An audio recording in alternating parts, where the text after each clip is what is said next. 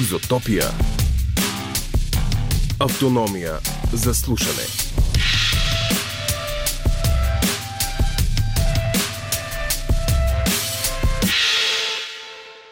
този епизод на Изотопия ще се вкопаем. Първо отиваме във варненското културно пространство Ребонкърс, някогашен барутен погреб, заради изложбата «Ценност, стойност» Evaluation на фондация DALAB. Говорим си с Антони Райжеков, който като творец може би може да сонифицира всичко, но този път озвучава отговорността от знанието, както и с артистичното сестринско дуо Рослана и Радина Йотови или Raw Lab, които ни обясняват какво умишлено се пропуска при разработката на изкуствен интелект. След Варна отскачаме до Виена, за да научим кой може да съди зеленчуци в местните гробища. Ще чуете за масони, мормони, музиканти и други вечни обитатели в история с пчели и класически композитори като гумени патета. Разказваме я с Юлия Щтеринг, говорител на виенските гробища. Каним ви да покопаем заедно, няма да изровим криптовалута, но съкровища със сигурност. Изотопия. Територия на свободните и спонтанните.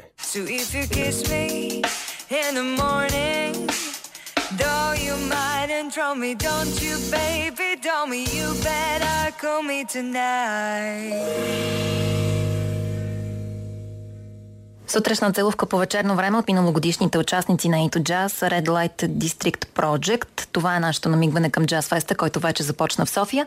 Ние обаче отиваме на място много специално от столетия, така че и ту Jazz малко трябва да почака да остарее толкова.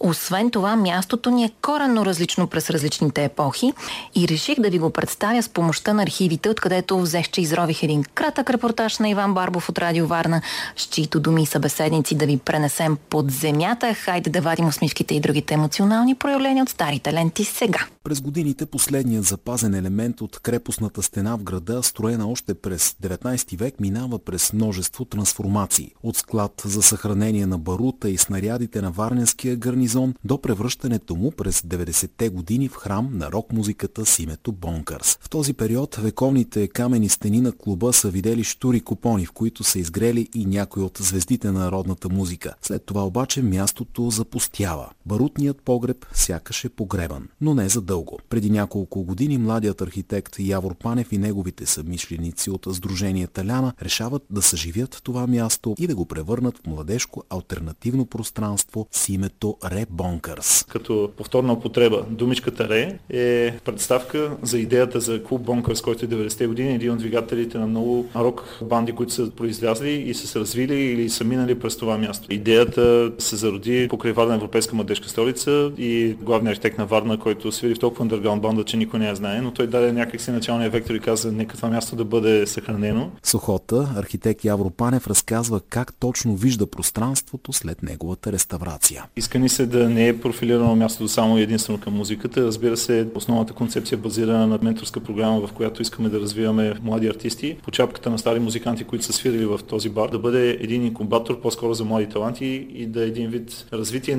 и връзка на различни изкуства. В този екип е и Георги Иванов, който работи по логото на новото място и неговото популяризиране. Израснал съм в Варна от осемдесета година и дори не знаех, че има такъв погреб. Явор ме доведе тук и останах впечатлен още от самото влизане. Това е място на града, то не е наше място. То, всъщност хората трябва да го припознаят и ако имат идеи, нека да експериментираме с място и да видим в каква посока най-много върви. Репортаж на Иван Барбов от Радио Варна от две хиляди двадесет и първа година. Годината вече обаче е две хиляди двадесет и трета. Как му върви сега на Ребонкърс и още ли е с охрана от котето пазач Бонки? Ще разберем от гостите ни тази вечер. Казвам здравейте и добре дошли в ефир на дигиталните артисти Антони Райжеков и Руслана и Радина Йотови. Добър вечер. Добър вечер. Добър вечер. Това е Радина или Руслана? Руслана е това. А, Аз рад... съм Радина.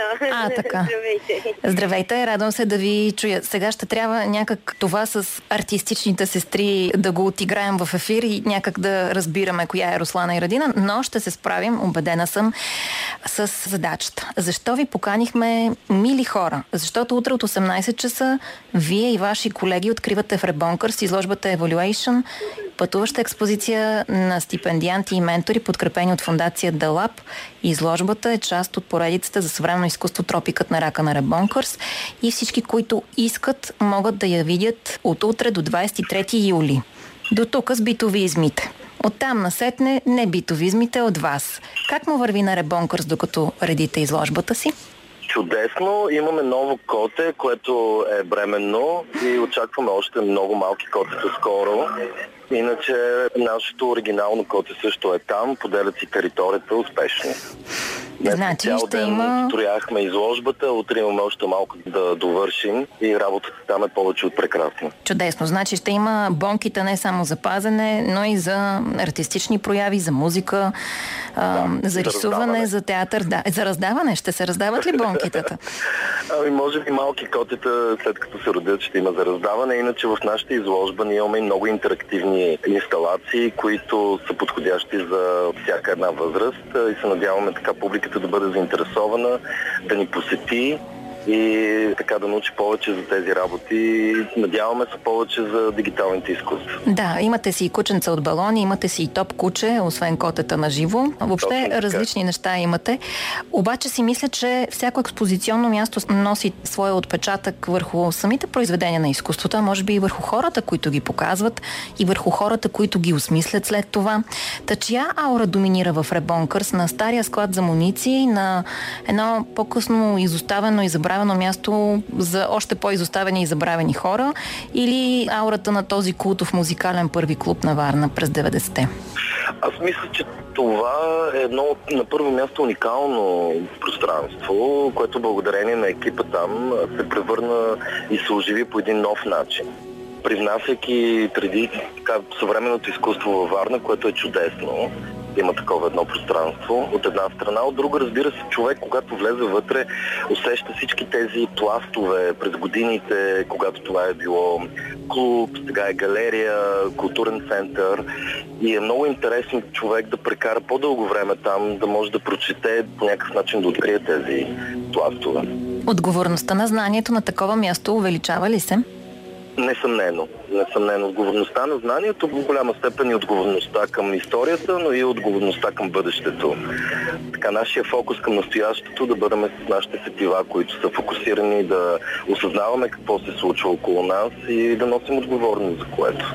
Така, да кажем, че всъщност Антони представя задвижваната от капки вода интерактивна звукова инсталация за отговорността на знанието. В Ребонкърс обаче е представена инсталацията му "До последна капка" и предлагам сега да се заслушаме малко в "До последна капка", за да си поговорим и за втечняването на знанието. Благодаря, интересно. Я да чуем. Можем ли да чуем? Сега ще ни кажат в апаратната. Можем, ето, слушаме.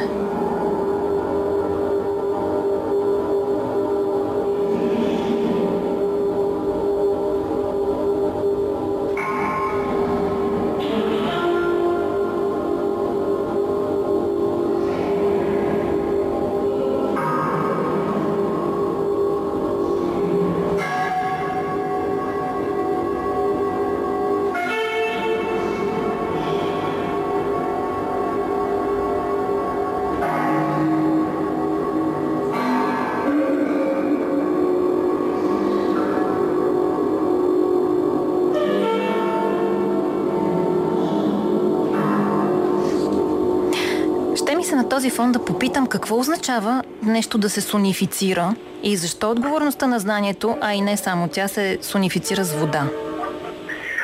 Вероятно трябва да потърсим отговора назад във времето. Може би четиридесет-петдесет години на миналия век, когато тази технология или нека да наречем по-скоро методология за превръщане на информацията, която да не се изразява само в визуални графики, тя може да бъде трансформирана и в звук. Тоест през звука ние можем да разберем повече за информацията по начин, който достига не само през визуалните ни сетива, но и през слуховите сетива. Това дава възможност за един така по-широк спектър на информация, която да бъде възприята за единица време, ако щете. Вероятно добър пример за това е Гайгеровия брояч, който ни информира със звука си дали има радиация, колко тя е висока, дали е силна, дали е слаба. Разбира се, с напредъка на дигиталните технологии имаме възможност всякакъв вид цифрова информация да трансформираме в звук. Тоест може да се каже, че всичко може да звучи. Разбира се, начинът, по който това нещо се случва, е важен. В случая с соло изложбата в Ребонка с миналата година до последна капка, която между другото е колаборация с трима чудесни музикални артисти и музиканти. Това са Беляна Вучкова, Матия Слебуше на пианото и Росна Захариев на тромпета.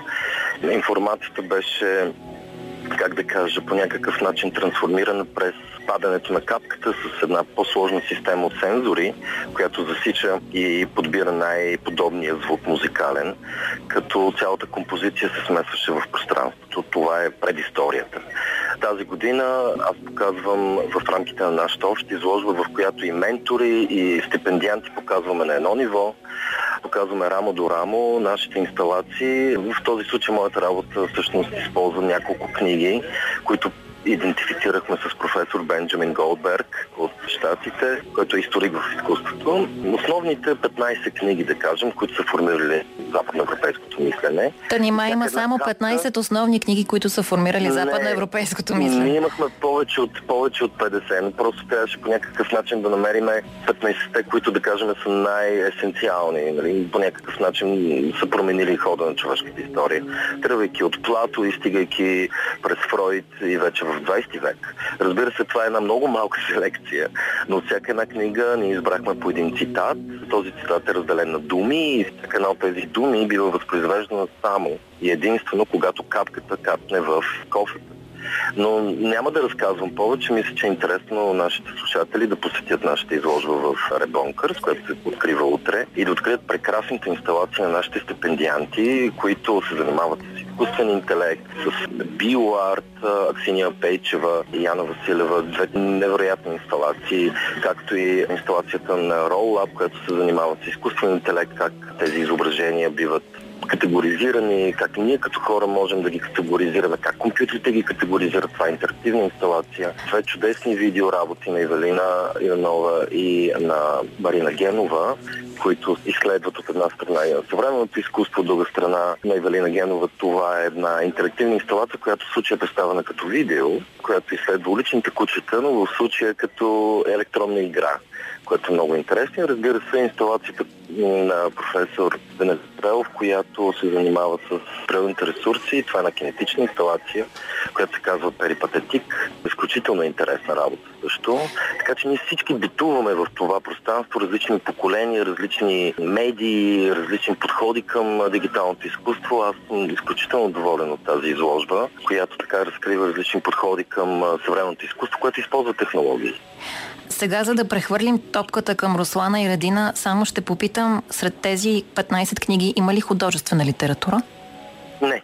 Не. А, ние сме се фокусирали върху философи, върху хора, които се занимават с наука, изследователи, психолози, социолози. Някакси искахме да сме изключително прецизни в избора си на литература, която е променила цивилизацията. Разбира се, ако трябва да добавим художествената литература, вероятно пет хиляди не биха ни стигнали. А затова се ограничихме в сферата на науката и философията. Питам, защото като чух, че имаме две сестри, които оформят едно творческо дуо, се сетих, че да. Имаме сестри, но не по Чехов. Имаме два броя сестри Йотови.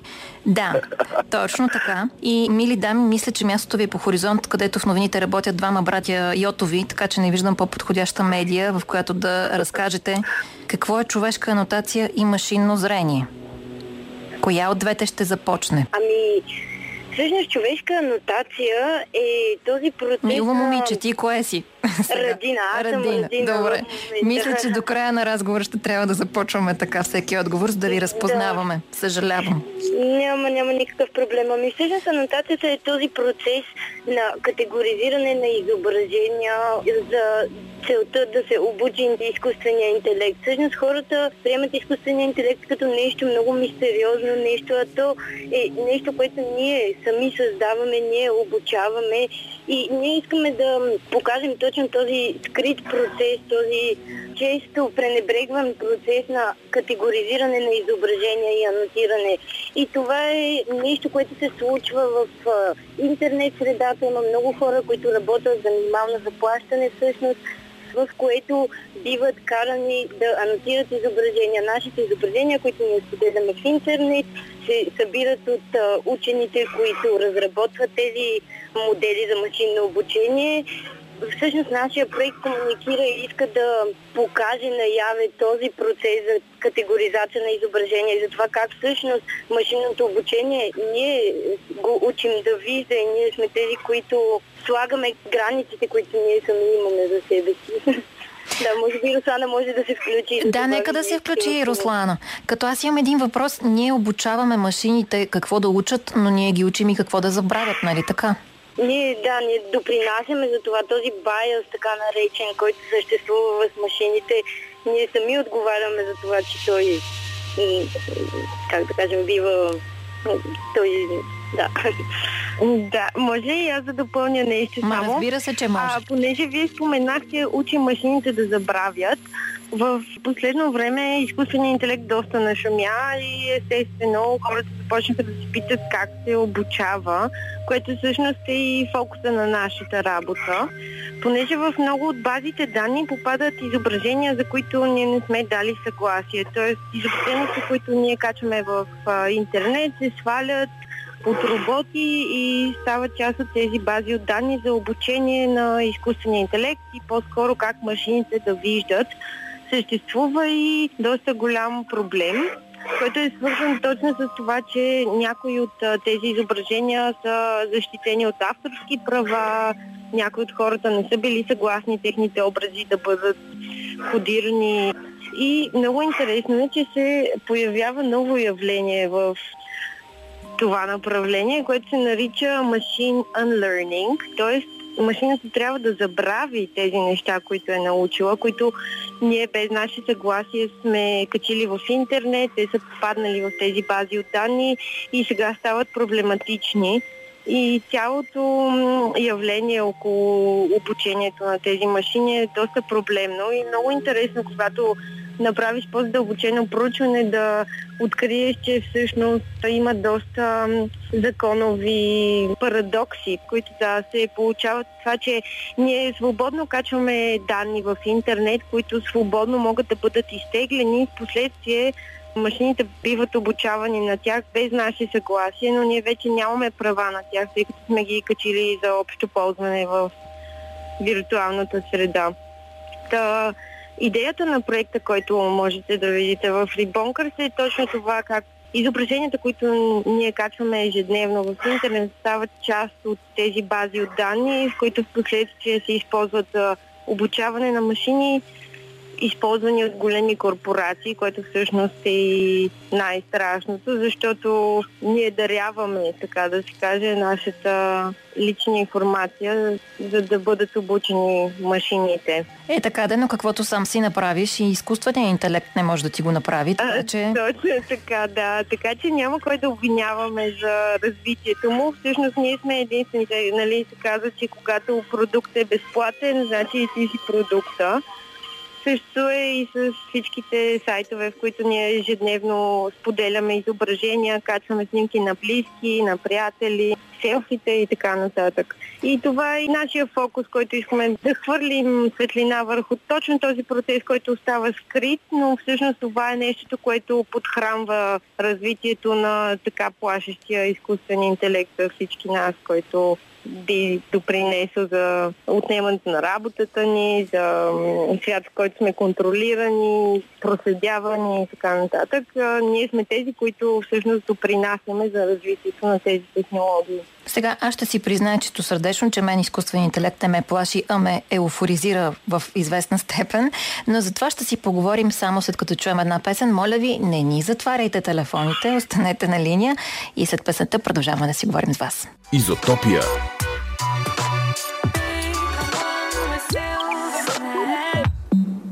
В Изотопия си говорим с дигитални артисти, с Антони Райжеков и Рослана и Радина Йотови. С Антони мисля, че подхванахме темата за отговорността за знанието, а пък с Радина и Рослана мисля, че продължихме за отговорността, която носим въпреки незнанието си, защото от времената на Едип цар до днес и да не знаеш, пак носиш отговорност за действията си.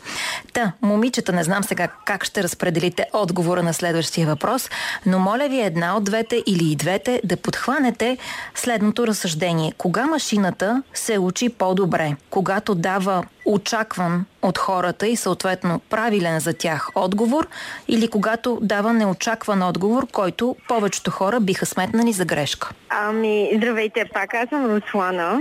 Добре. Ам... Според мен лично машината дава правилния отговор, когато очаква дадения човек отговор. Всъщност това е единствения отговор, който машината дава, тъй като ние сме тези, които я обучаваме, и ако сметнем, че тя може на принципа на случайността да вземе решение, то не би следвало да бъде релевантно, защото всяко едно решение е обвързано с осмислене на ситуацията, разбира се, в която се намираме, и вземане на най-правилната перспектива и посока. Тоест, машината дава правилен отговор, когато дава отговор, който е закодиран да даде. Иначе би се сметнала за грешка, ерър или всякакви други наименования, но няма как машината да даде отговор, който не е закодиран от човека. Тоест, това би следвало да бъде правилният отговор. И тук следва ние да се запитаме дали винаги това, което е закодирано от човека и прието като правилно, е правилното всъщност. Това е и огромният проблем на изкуствения интелект, че ние смятаме всичко, което то изкара като аутпут, за правилно или грешно. Според Ама то това раз... е проблема и на естествения интелект. Много естествени интелекти смятат, че всичко, което изкарат, е правилен отговор. Естествено, единственият проблем идва, когато естественият интелект се автоматизира към изкуствен. Тоест, то не е нищо по-различно от една автоматизация. Тук идва проблема, освен това, че машините не могат да имат чувства, което е добре познато за всички, тема, която няма да разискваме. Другия проблем е, когато машините се смятат за... Виж, машините в апаратната решиха друго и пропяха в момента, в който каза, да, че няма нали, чувства. Те трябва да бъдат обективни, но какво всъщност е обективно? Дали обективното винаги е правилно?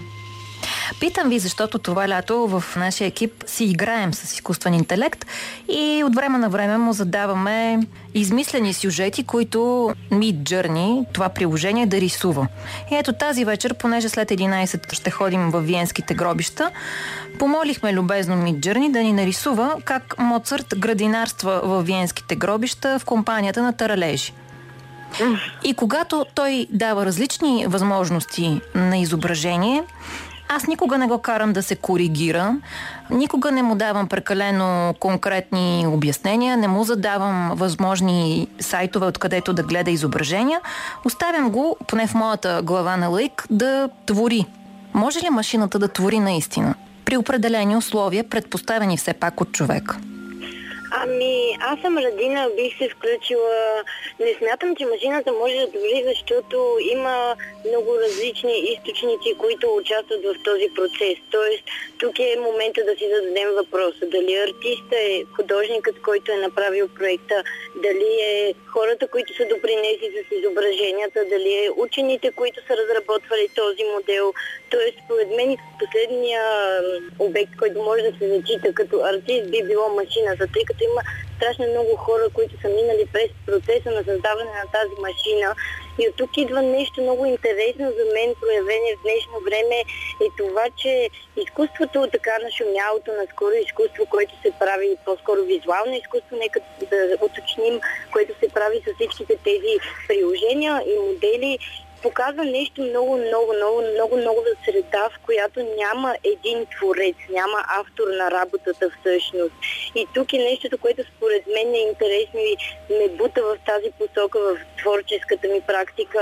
Това, че няма определен артист. Кой е артистът? Това е интересен въпрос, който ние често търсим в работата си. Все още не сме стигнали до отговор, който може сега да споделим с всички хора.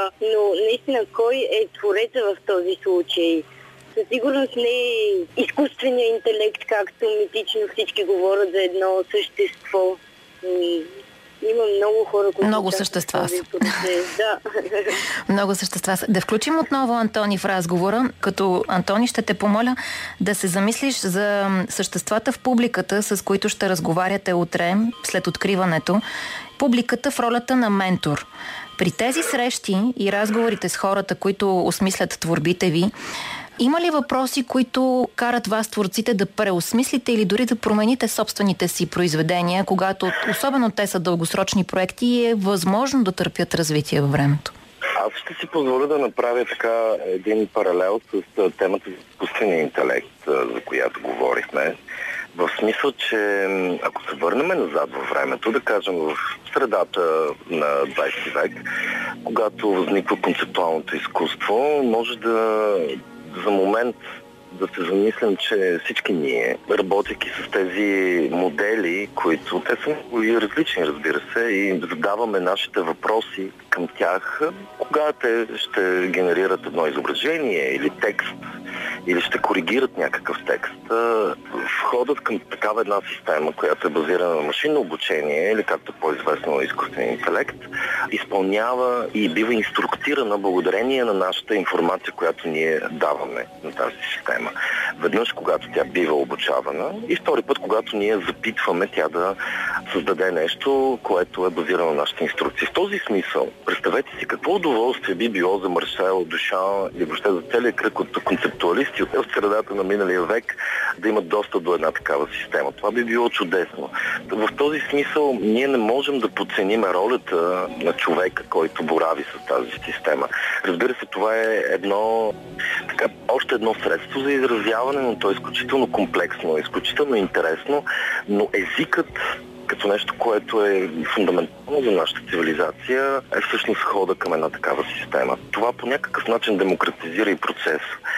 Връщайки се към вашия въпрос, за нас е изключително важно да имаме диалог с публиката и не случайно по-голямата част от инсталациите са интерактивни. Не случайно ние искаме да направим тази среща с публиката утре и не случайно част от авторите са тук, защото за нас е изключително важно да имаме този диалог, да разбереме как една концепция бива предадена през своята материя, художествена материя от една страна, бива възприета от публиката, особено когато публиката е ключов елемент в случването на самото произведение. Тоест тук говорим за съавторство, което е на няколко нива и разбира се, диалога е ключа към... И да, обаче понякога и отнемате думата на публиката, като в случая с инсталацията, в която ако публиката мръдне, произвежда звук, който най-вероятно не иска да произведе. Тоест тя е прикована към вашето произведение, така да се каже. Да, това е серия от инсталации, като аз, в които аз работех, в която публиката е предупредена да не мърда, тъй като има сензори, които ще разрушат перформанса, но интересно е... Ама тя не слуша, може би. Слуша ли? Ами да, това е интересното. В различните държави публиката има различно поведение. Понякога се слушва в тези думи, които в крайна сметка всъщност провокират каква е степента на нашето добро поведение, така да го наречем. До каква степен ние ще провокираме себе си да минем отвъд зоната си на комфорт и на обичайното поведение като публика и бихме участвали в един интерактивен процес. Ами да, аз не, Той... не знам дали трябва да се дели на добро и лошо поведение, по-скоро на социално желателно и на такова, на кълпазанин, да, който като да. му каже ти сега не дай да правиш така и си казваш да. така ли, ами аз ще направя пък точно, О, както ми казвам. Ние много разчитаме на това. На кълпазаните. Именно, именно един такъв вид поведение, което излиза извън рамките на доброто поведение в кавички, което по някакъв начин е възпитано през всичките години на изкуство, което е в голяма степен публиката е пасивна. Разбира се, хората възприемат произведението на изкуство, те мислят, те, те са съучастници, но да кажем едно по-активно участие, в което наистина тяхното поведение е изключително важно, е ключ към самата работа. А в този смисъл не искаме да активираме публиката и разбира се, в този контекст разговор с публиката е ключов. Той ни дава обратна връзка за самата ни работа. Ние можем да видим през техните очи и ние можем заедно някакъв начин да изследваме възможни други реинкарнации на една работа. Диалогът с публиката за мен винаги е било изключително важен. Но ако поведението на хората в различните държави е различно, то колко въвлечена е българската да. публика? О, българската публика е прекрасна, тя е изключително любопитна. Спомням си перформанс, който ние направихме с Федерика Даури две хиляди и седемнайсета година в рамките на DALAB, който също се организира от нашата фундация DALAB, да. в който перформансът беше петнайсет минути. Ние имахме четирийсет и пет минути разговор с публиката след това. Беше невероятно изживяване за нас като автори и за публиката, като свидетел на това, което се случи. Разговорът с публиката за нас винаги е бил важна част от нашите събития и въобще смятам, че една изложба, която се показва съвременно изкуство, диалога с публиката е основна част също. Момичета, вие повече си говорите с хора или повече ви се налага да си общувате с машини, имайки предвид артистичните ви търсения? М- ами много интересно, специално за тази изложба, която ще видят хората утре в Рибонкърс, е, че интерактивна част всъщност изобщо не е интерактивна. Ние не очакваме... Да, това ми звучи много добре. Да. Като чуеш интерактивно изкуство, си представяш нещо дигитално, нещо, което е обвързано с програмиране, с специални ефекти и така нататък. Интерактивното в нашата инсталация е нещо много просто и ние открихме, че хората всъщност обичат да работят. Хората Идеята обичат да работят. Това е новина. Е класификацията на изображения и това, че когато решиш да правиш една база от данни, трябва да събереш определен набор от изображения, които да влязат в нея. Но естествено, машината трудно може сама да разбере кое какво значи и трябва човешка ръка да класифицира всеки един образ. Ние открихме, че всъщност хората това го правят доброволно. Няма да издаваме сега тайната, Добре. но ще поканим всеки да дойде и да разбере да сам за какво става въпрос. Човешко е, просто цивилизацията ни, както каза Антони, се основава отчасти на това да се класифицира, всичко да се разделя в категории, подкатегории и това е нещо естествено, за да може да си обясним света около нас. И всъщност ние на нашата изложба точно това открихме с тази интерактивна част, че човек сам има нужда да обясни света около себе си според определени категории и да постави етикет, така да се каже, на всичко заобикалящо го, за да може да се обясни сам за себе си. Е, да, така е по-лесно винаги. Вървим към финал на нашия разговор. Аз обещавам да попитам утре Чат джи пи ти какво би направил Марсел Дюшан, ако имаше възможност да работиш Чат джи пи ти. Да, защото, както ви казах, аз просто обичам да си играя и да правя някакви абсолютно безсмислени на пръв поглед допитвания в разговорите си с машините. Но, понеже Антони Райжеков е споделил живота си с хора и машини в България и Австрия, искам да направя мост към следващата ни тема и да попитам как звучат виенските гробища. М- М- много интересен въпрос. Аз съм бил в виенските гробища, може би веднъж само. Изглеждаше като изключително добре поддържан парк. В кое от всичките четиридесет и шест? Те били четиридесет и шест. Стана сложно. Това беше, може би, това, което беше най-близко до ателието на мой приятел Александър Пеев, един чудесен художник, който живее във Виена от много години, близо до Отекринг. Интересно е, че аз винаги съм си мислил, че гробищата са за мен някакво място, което е по-скоро тъмно място, което бих избягвал. Там беше по-скоро като парк, като градина, имаше изключително много цветя, беше много добре наредено, имаше птички и си спомням. Беше много интересно. И не беше страшно? Не, не беше страшно. Аз бях през деня и си спомням, че беше лято. Вероятно юни, но не беше това, което очаквах по някакъв начин. Може би защото го свързвам с нашите гробища в София, които има толкова много забравени гробове, някак че по някакъв начин паметта залинява. Не знам. Mm. Силен контраст. Да, обаче аз обещавам на нашите слушатели, че ще ги заведат до места във виенските гробища, където нищо не е залиняло и е даже приятно страшно, да не кажа повече приятно, отколкото страшно. Да. Много ви благодаря, че въпреки, че имахте толкова работа днес, отделихте вечерта си време и за нашите слушатели. Отново ги каним. Ако имате път към Варна или сте във Варна, утре в Ребонкърс е откриването на изложбата Evaluation. Тя ще може да бъде разгледана до двадесет и трети юли. След това отивате в Бургас, нали така? Във Варна и след това е в Бургас седемнадесети август. Мисля, че това е момента да благодаря на великолепния екип на Ребонкърс, на Ралица Герасимова, на Калина Жечева, на Сена Иванов, които ни помогнаха толкова самоотвежено и с пасвам си любов да случиме този проект и разбира се на НФК, на фундация Зинга Захариев и на община Варна, че имахме възможност да случим тази изложба във Варна. За нас това е голям шанс. Ами ако ни давате, предоставяте ни тази възможност, ние можем от ваше име да им благодарим с музика по радиото. Това можем да направим, така Чудесна че идея. Една следваща Благодаря песен ви. Може да бъде за всички ваши приятели и партньори. Благодаря аз много за гостуването, макар и по телефона, друг път на живо, не само дистанционно. Антони Райжеков, Рослана Йотова и Радина Йотова, нашите събеседници до единадесет в Изотопия тази вечер. Изотопия.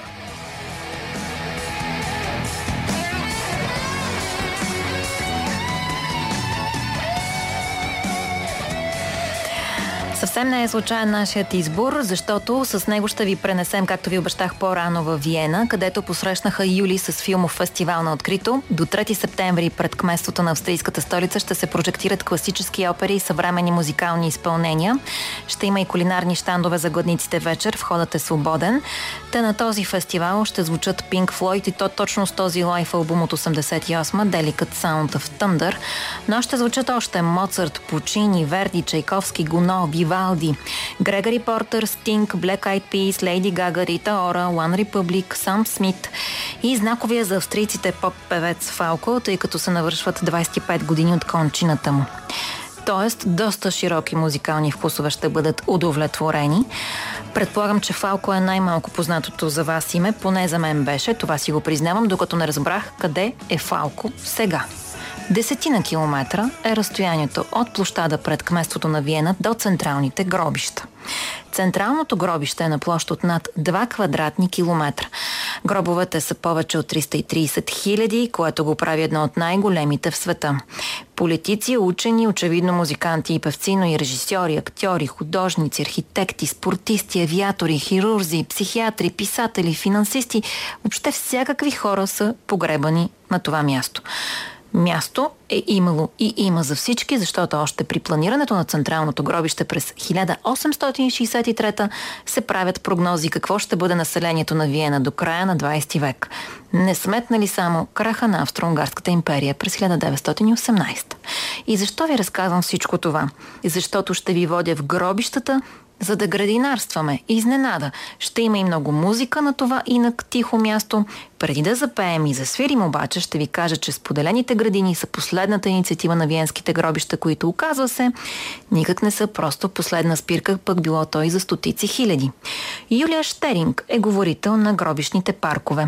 Тя отраства на двеста километра от Виена, но избира австрийската столица преди петнайсет години, веднага след като завършва училище. Както ще чуете, Юлия определено обича работата си.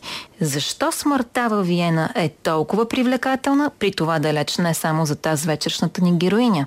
До края на историята ще разберете със сигурност, но началото даваме с разясняване на детайлите за градското градинарство, кой и какво може да съди и защо.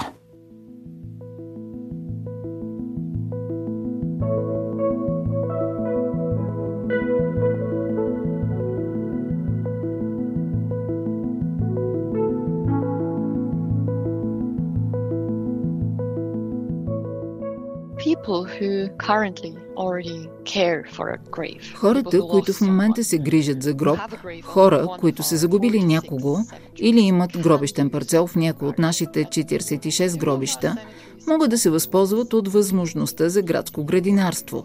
В момента я предлагат две от гробищата ни. Идеята е да благодарим на хората, които се грижат за гробовете. Важното е да отбележа, че това не се случва директно върху гробовете. За целите на градското градинарство бе определен голям тревен терен, който преди беше празен. На него никога не е имало погребения. Никога. Не, в последните поне сто години. Какви зеленчуци искат да отглеждат хората на гробищата? Зависи от тях, ако искат да отглеждат зеленчуци, но могат да отглеждат и цветя. Важното е всички растения да са сертифицирани като органични. Тоест да не се отглеждат с изкуствени торове и пестициди и да не са плод на генно инженерство. Партньорът на виенските гробища в инициативата специално проверява за това, уверява Юлия. Всичко започва през май. Затова и ние сме любопитни да видим какви зеленчуци и цветя ще пораснат.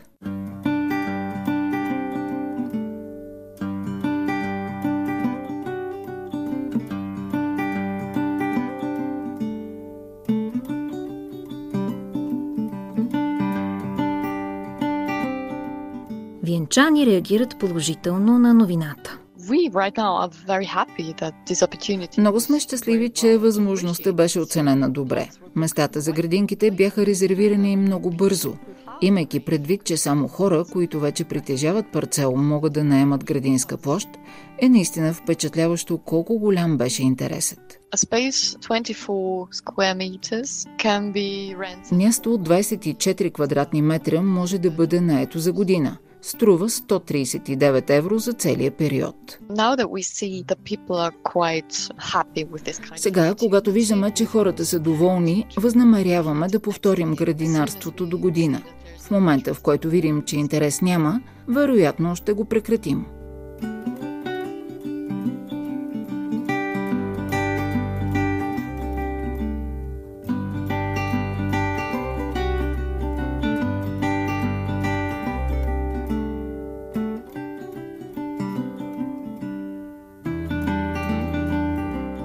Партньорите на Виенските гробища са от местна компания с опит в управлението на споделени градини. Освен с полезни съвети и инструменти, от фирмата помагат и при обработката на парцелите. В компанията има експерти, които се занимават с хоби градинари, отглеждащи зеленчуци и цветя. Предлагат парцелите и наемите отиват при тях. Гробищният парк не печели финансово от инициативата. Печелим само щастливите лица на щастливи посетители. сто трийсет и девет евро включват подготовката на почвата и наема на терена, разсъда, инструментите и консултациите за година, за да могат дори начинаещи да се ощастливят с успех в отглеждането на органични растения.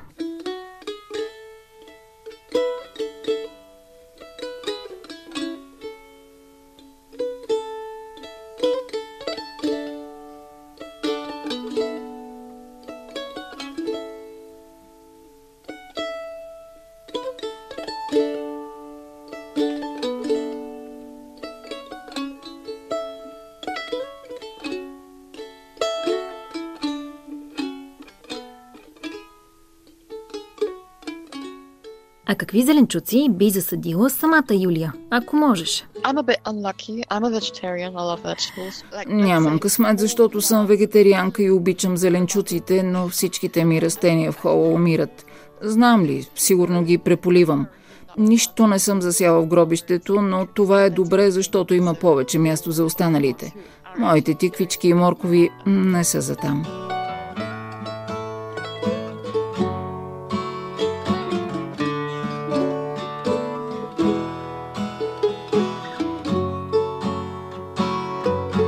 На растенията ще се радват не само хората.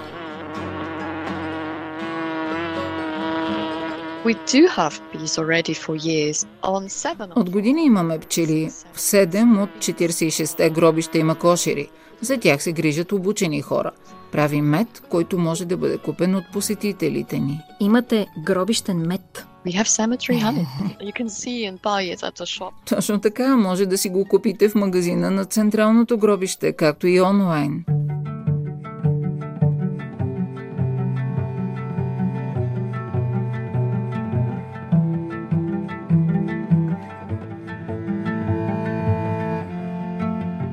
Оказва се, виенското пчеларство е пословично и няма изненада, че кошери има дори в гробищен парк. В австрийската столица те са повече от шест хиляди. За тях се грижат над седемстотин градски пчелари.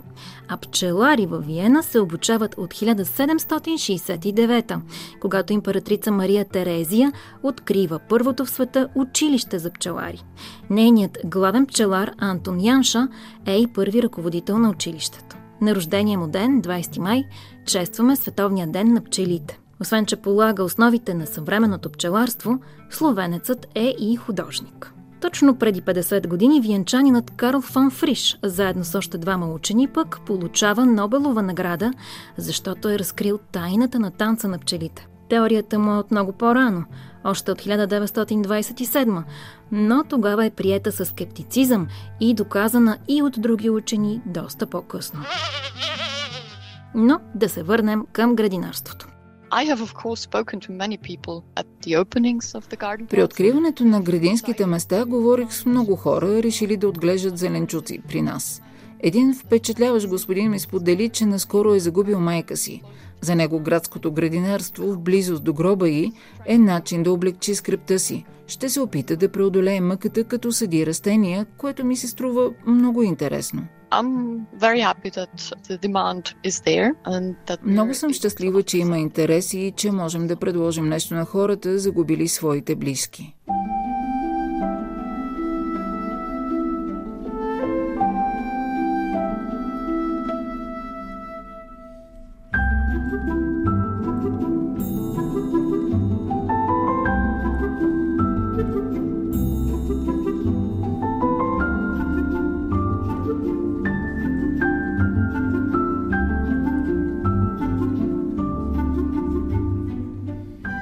Без изненада, отново, Виена има традиции и в градското градинарство. Идеята възниква през Втората световна война, заради продоволствената криза и глада.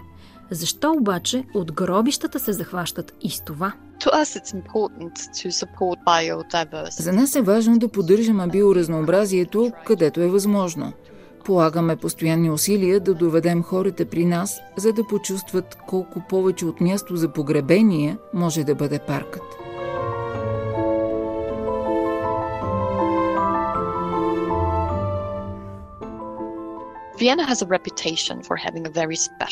Виена има репутацията на град със специално отношение към смъртта и култа към нея.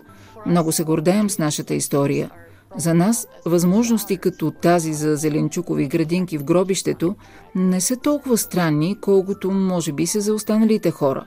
Например, напълно нормално е, че в централните виенски гробища има маршрут за тичане. Централното гробище е позволено да карате и колело. Можете да се возите и със специални карети. Има и кафене. Много често посетителите ни са изумени от разнообразието от занимания, които предлагаме. Градското градинарство е само едно от тях, а за нас е просто още една новост.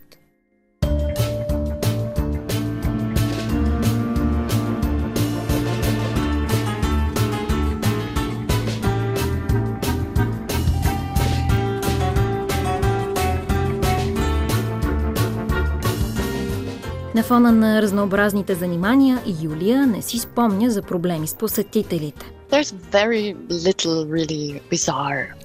Има наистина малко, да ги наречем странни, инциденти с посетители. Туристите в нашите паркове често търсят да видят така наречените почетни гробове. Много известни хора са погребани при нас. Имате си звезди. Само си помислете за всички велики композитори, които са намерили вечен покой във виенските гробища. Щраус, Бетовен, Брамс, Малер. Компания им прави и Волфганг Амадеус Моцарт.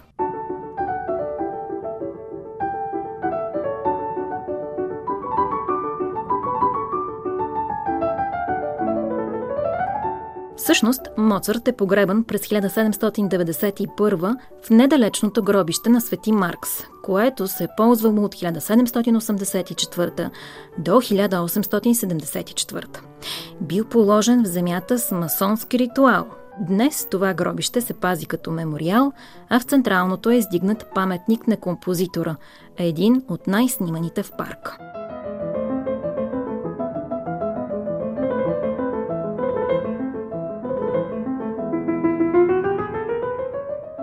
Премествания имало не едно и две. Останките на Лудвиг Ван Бетовен и Франц Шуберт са донесени в централното гробище от Веринг. Смята се, че именно централното виенско гробище приютява най-много почетни покойници в света. Сред тях композиторите на глава от населението изпъкват. Тук са още Йохан Щраус, и бащата, и синът, че и други техни роднини, Кристоф Глук, Йоханес Брамс, Антонио Салиери, Йозеф Ланер, Хюго Волф, Арнолд Шонберг, Имре Калман и още поне два пъти по толкова изявени музикални таланти. Всички те са при нас. Мерси, мерси, мерси für die Stunden, Chérie, Chérie, Chérie. Unsere Liebe war schön, so schön. Merci, Chérie, sei nicht traurig, muss ich auch von dir gehen.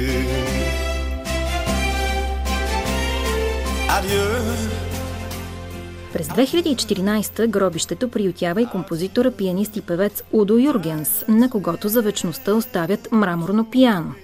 За шейсетгодишната си музикална кариера Юргенс има над сто милиона продадени копия от албумите си. Автор на много шлагери, от третия опит Юргенс носи на Австрия първа победа на конкурса Евровизия през хиляда деветстотин шейсет и шеста с песента «Мерси, Шери».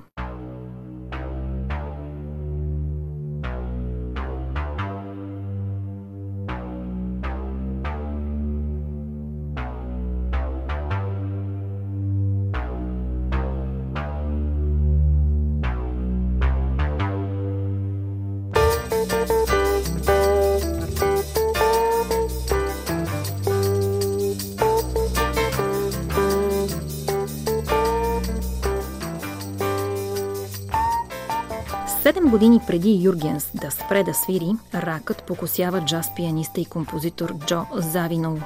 Завинол се изявява в радиопредавания и студийни записи, докато не емигрира в Щатите. Там се развихря, свири с Майлс Дейвис, става един от създателите на джаз фюжъна и пионерите на електрическото пиано. Основава групите Weather Report и Завинол Синдикът. Изявява се и в нашето радиопредаване, защото слушаме негова композиция.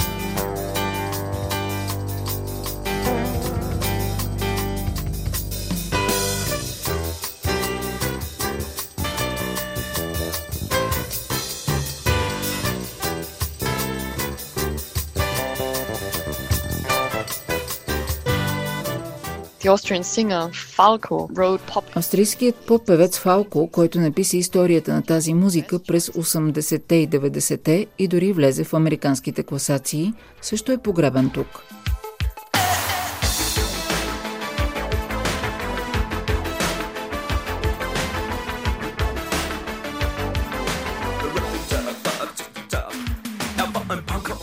Йохан Ханс Хьозел, както е истинското име на Фалко, умира при катастрофа през хиляда деветстотин деветдесет и осма, две седмици преди четиридесет и първия си рожден ден.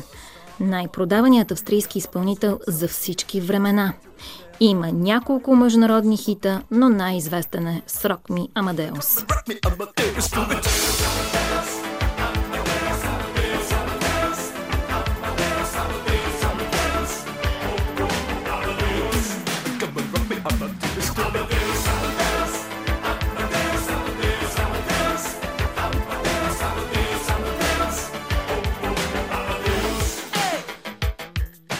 Сингълът оглавява Билборд през хиляда деветстотин осемдесет и пета.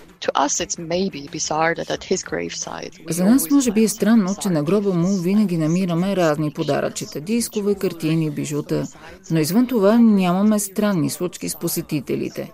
Всички са добре дошли да изживеят пространствата ни по начина, по който искат. Стига, разбира се, да няма неподходящо поведение.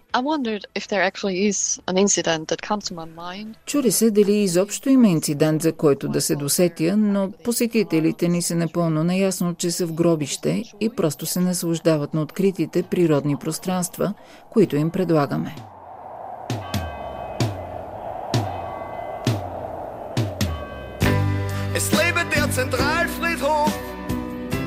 Und alle seine Toten. Der Eintritt ist für Lebende, hat ausnahmslos verboten. Weil der Tod eine Festheit gibt, die ganze lange Nacht. Und von den Gästen kein einziger Eintrittskarten braucht.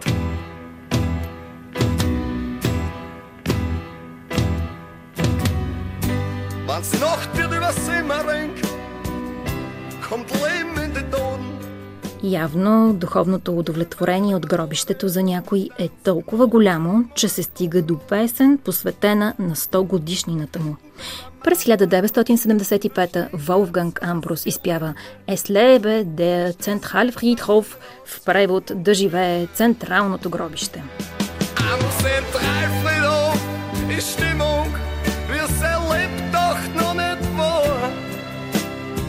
Weil alle Toten feiern hätte seine ersten hundert Jahre.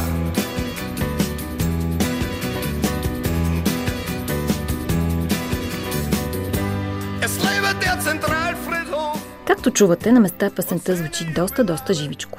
И този Волфганг не е онзи, но все пак му признаваме старанието ала Виена. Виенски виц гласи, че централното гробище е с размерите на половин Цюрих, но пък е два пъти по-забавно от швейцарския град. И още, виенчани знаят над сто синонима на думата «умирам».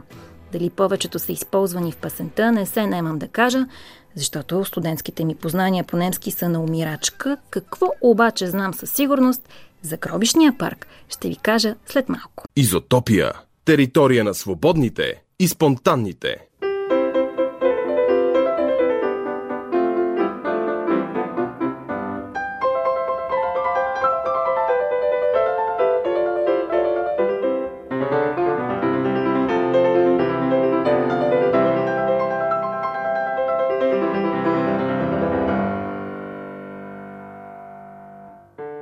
Освен на богата култура, виенските гробища, из които ви разхождаме тази вечер, се радват на изобилна флора и фауна. Потвърждава го нашият гид по земния и отвъден австрийски път Юлия Щтеринг, говорител на погребалните паркове.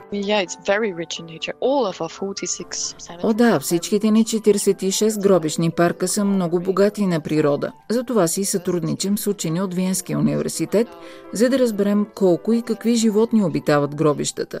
За нас е много важно да работим с експерти. Те ни казват как да опазваме видовете.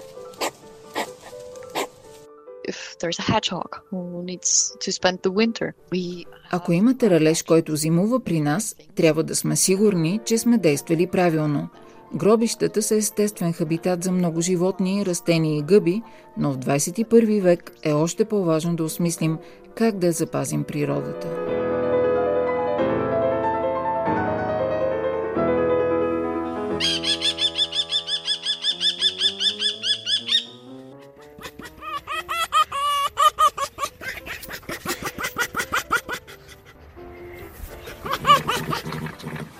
За хората, които се грижат за гробищата, е важно да пазят още лисиците, язовците, златките и киркенезите, които живеят сред не по-малко впечатляващи растения.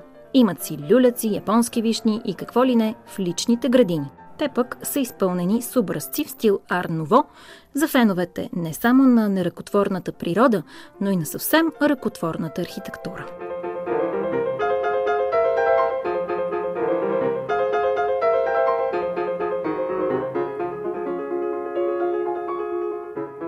Виенчани имат отношение към всичко живо, когато дойде ред на смъртта. Имат си отделно гробище за домашни любимци, както и място за всеки човек. Всеки може да бъде погребан в нашите гробища. Всички религии са добре дошли и това може да бъде усетено, докато се движите. Защо да спираме когото и да било да скърби тук, особено имайки предвид колко богато на култура е това място? Гробищата ни са огледало на историята и развитието.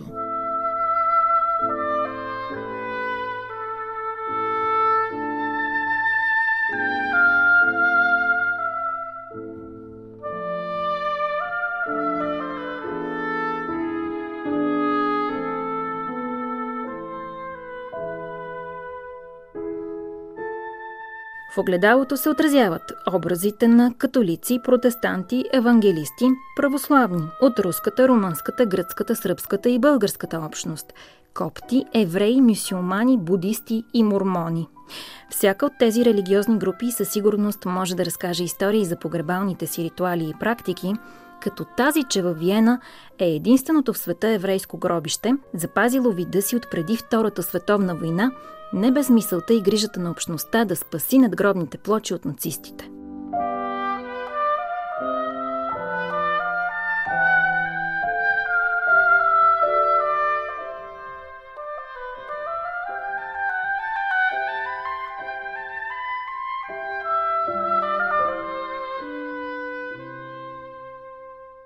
Срещу централното гробище преди сто и една години правят крематориум. В парка има мемориал по анатомия за погребение от Института по анатомия на Медицинския университет във Виена. За хората, дарили телата си на науката. Както и специално пространство, където се погребват само мъртвородени бебета и малки деца.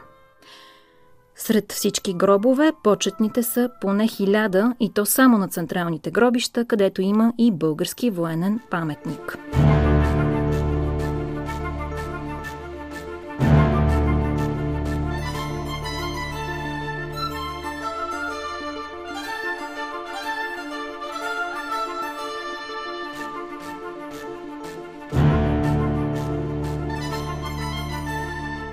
Централното гробище отваря врати в деня на Вси светии през хиляда осемстотин седемдесет и четвърта. Първи е погребан човек на име Якоб Зелзер. Гробът му още съществува. През две хиляди двадесет и четвърта Централното виенско гробище ще стане на сто и петдесет години. Само си представете колко много е видяло. Преди сто и петдесет години обаче гробището било много далеч от градския център. И за да дойдат хората до тук, не просто за посещение, а за да изпратят близките си в последния им път, решили да докарат знаменитости. Първоначално Щраус и Брамс са погребани на различни места, но управляващите решават да ги погребат във Виена. Целта била да се привлече внимание и местното гробище да стане по-специално. И това е проработило, както днес добре знаем. сто и петдесет години по-късно посрещаме повече от двеста и петдесет хиляди посетители на година.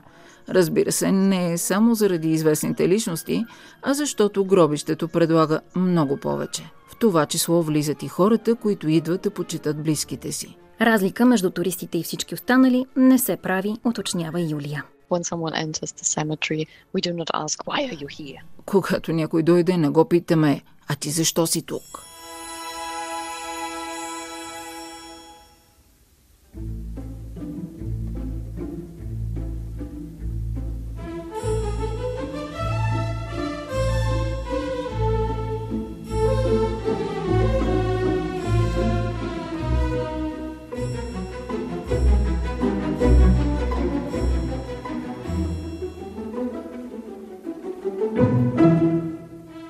От девет години гробищата имат и погребален музей. В него виенският култ към смъртта, за който говори Юлия, е обяснен и показан. Можете да видите стотици оригинални предмети и фотографии. Сред тях са фургон за превоз на трупове от хиляда и деветстотна година, както и нож за сърцебиене и животоспасяващ часовник, които подсказват не просто вечния страх от смъртта, а ужаса да бъдеш заровен жив.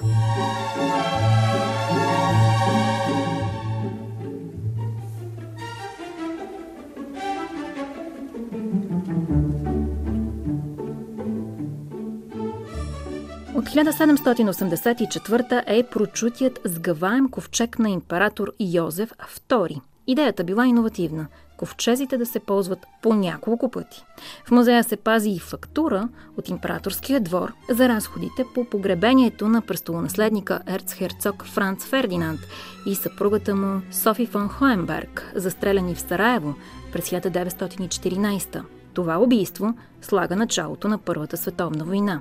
Можете да видите видео с погребението на император Франц Йозеф през хиляда деветстотин и шестнадесета, както и да послушате най-популярните песни, изпълнявани на погребения.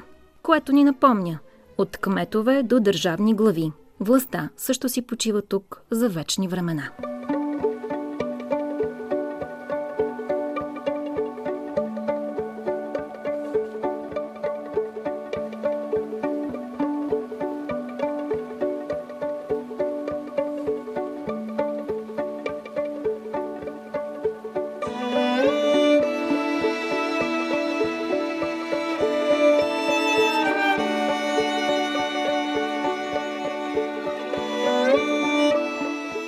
Знайните покойници не са сами. В гробището на безименните завинаги остават четиристотин седемдесет и осем души, удавили се в Дунав между хиляда осемстотин четиридесет и пета и хиляда деветстотин и четиридесета година.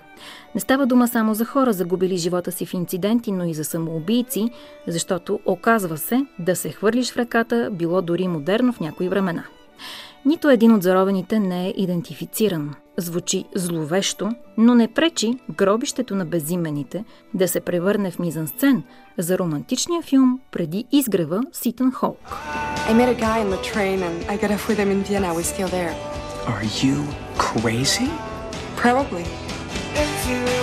Ако все пак повече искате да видите мемориалите на известните мъртъвци, ползвайте карта и аудиогайд. Не само за гениалните композитори.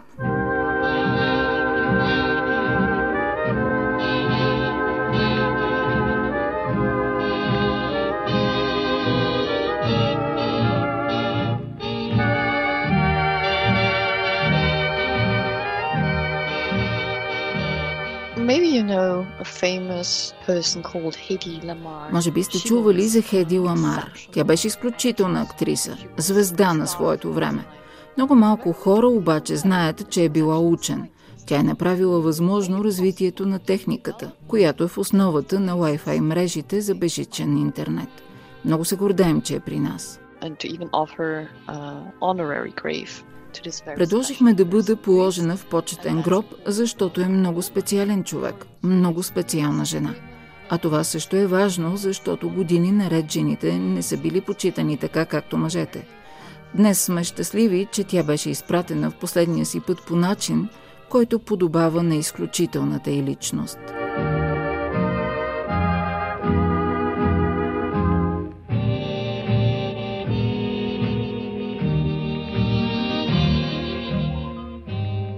При живе Хеди Ламар получава прозвището най-красивата жена в Европа. Става известна с филма «Екстаз» от хиляда деветстотин тридесет и трета, където изиграва как героинята й получава оргазъм. Необичайно за консервативните среди във времената, в които се развива по-голямата част от кариерата й, но пък води до друго прозвище – дамата от екстаз. Известни са ролите й в «Странната жена», «Жената от тропиците», «Самсон и Далила» и «Другарят Хикс».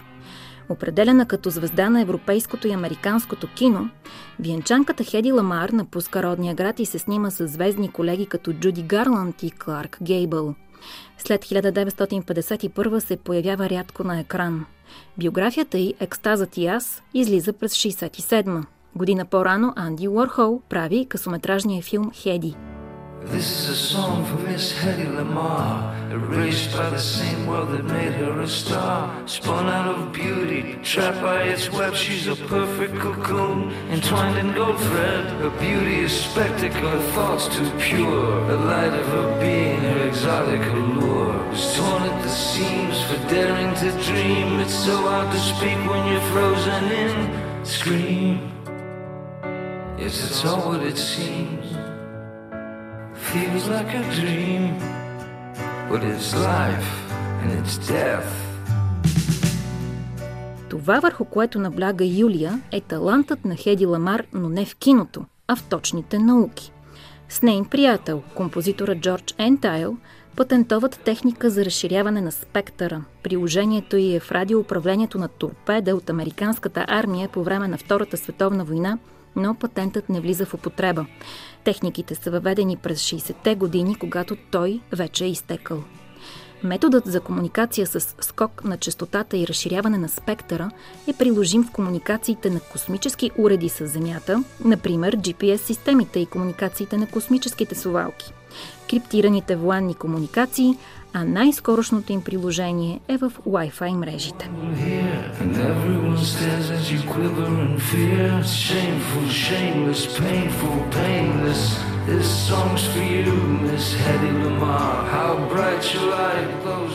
Хеди Ламар умира на осемдесет и пет през две хилядната година. Преди година пък тя бе възпята от покойния вече Джеф Бек и Джони Деп.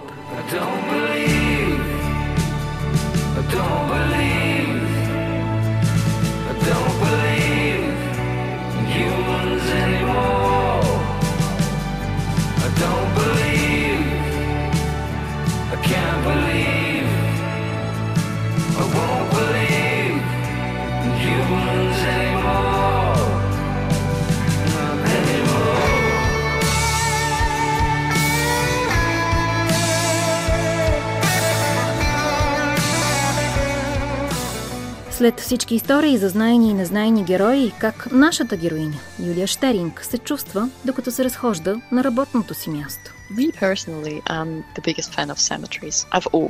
Лично аз съм голям почитател на гробищата. Винаги съм била.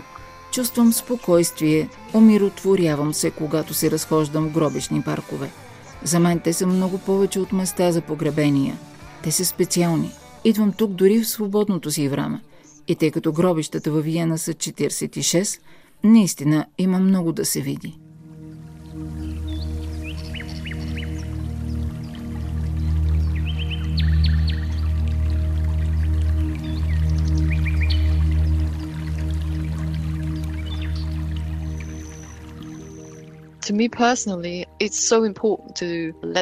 Лично за мен е много важно хората да знаят колко много могат да предложат тези паркове, особено като хабитати за животните.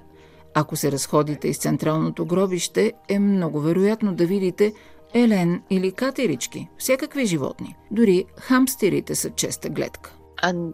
Special, а това е много специално, нали така? Страхуват ли се животните при вас от хората?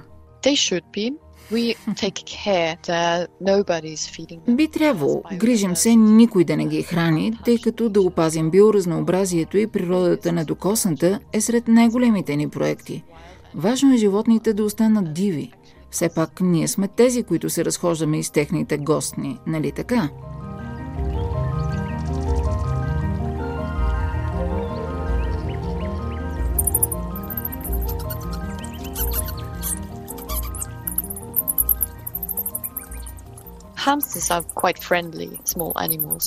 Е, хамстерите са много приятелски настроени малки животинчета, невероятно сладки, както можете да си представите.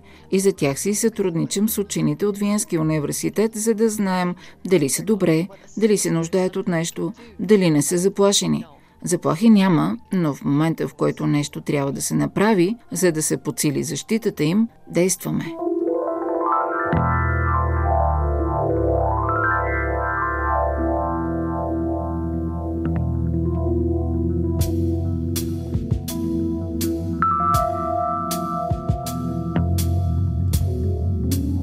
Очевидно, това не е просто работа за Юлия. Не е просто работа. Всъщност е най-добрата работа, за която мога да мечтая. Такава е от половин година. Видях обявата онлайн и още тогава знаех, че е точно за мен. На перфектното работно място има време и за смях. Помните, че можете да си купите гробищен мед, нали? Можете да се здобиете и с друго. Различни предмети. Гумени патета за баня, които са специални, защото изглеждат като Бетовен, Моцарт и останалите ни прочути композитори.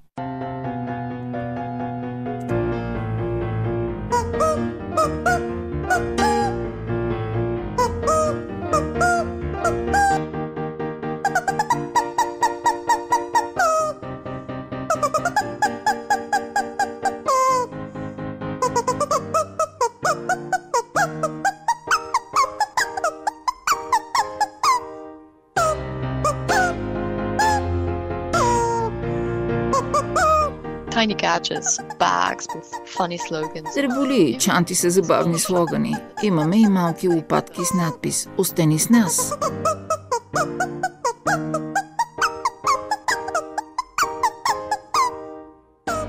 В магазина на гробището предлагат още тениски с смешни надписи, маски за сън, на които пише «Не съм умрял, само заспал», хавли с принтове на ковчези за удобна почивка на плажа, ю ес би-та във формата на дървен ковчег.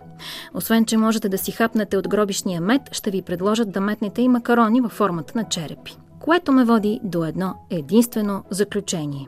Имате чувство за хумор. Имаме. Мисля, че е важно да осмисляме смъртта с чувство за хумор. Виена е много специална в това отношение. Ако някой ще трябва да се справя с смъртта и последиците и цяла вечност, чувството за хумор определено ще помогне. Определено прави нещата по-лесни.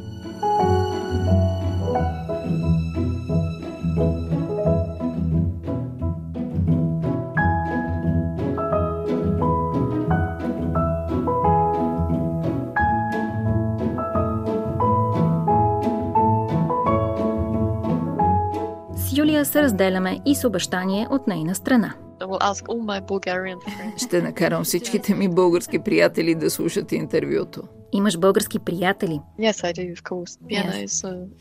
Естествено, Виена посреща и приема всички и си мисля, че да имам приятели от цял свят в града на мечтите ми е най-хубавото възможно. Не е ли така? Признавам на Юлия Щтеринг, че е напълно права и се надявам да се слуша на чист български в някоя от алеите на Централното виенско гробище. Естествено, на слушалки, за да не дразни Бетовен, който някъде около, под или над нас, може би чува доста по-добре, отколкото приживе.